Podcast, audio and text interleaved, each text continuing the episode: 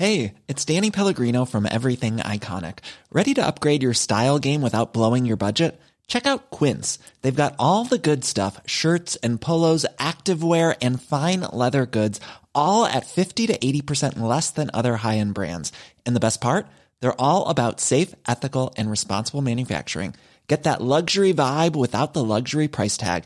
Hit up quince.com slash upgrade for free shipping and 365 day returns on your next order. That's quince.com slash upgrade. The Telegraph. The Telegraph. Podcasts.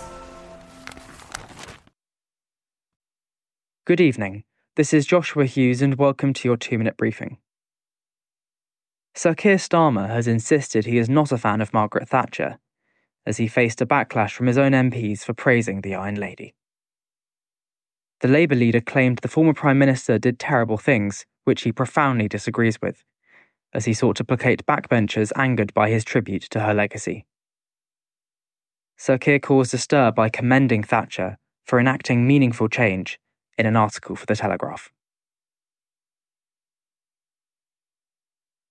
The UK government acted lawfully by vetoing Nicola Sturgeon's self ID gender laws, a senior judge has ruled, in a humiliating defeat for SNP ministers. The Court of Session said Scottish Secretary Alister Jack was within his rights to block the Gender Recognition Reform Bill, despite it being passed by MSPs.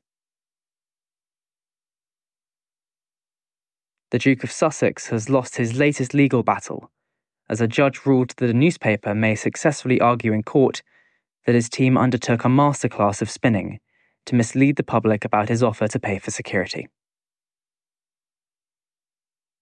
the prospective owners of the Telegraph have rejected a plan to reduce the share of Abu Dhabi cash behind the takeover and ease concerns over press freedom.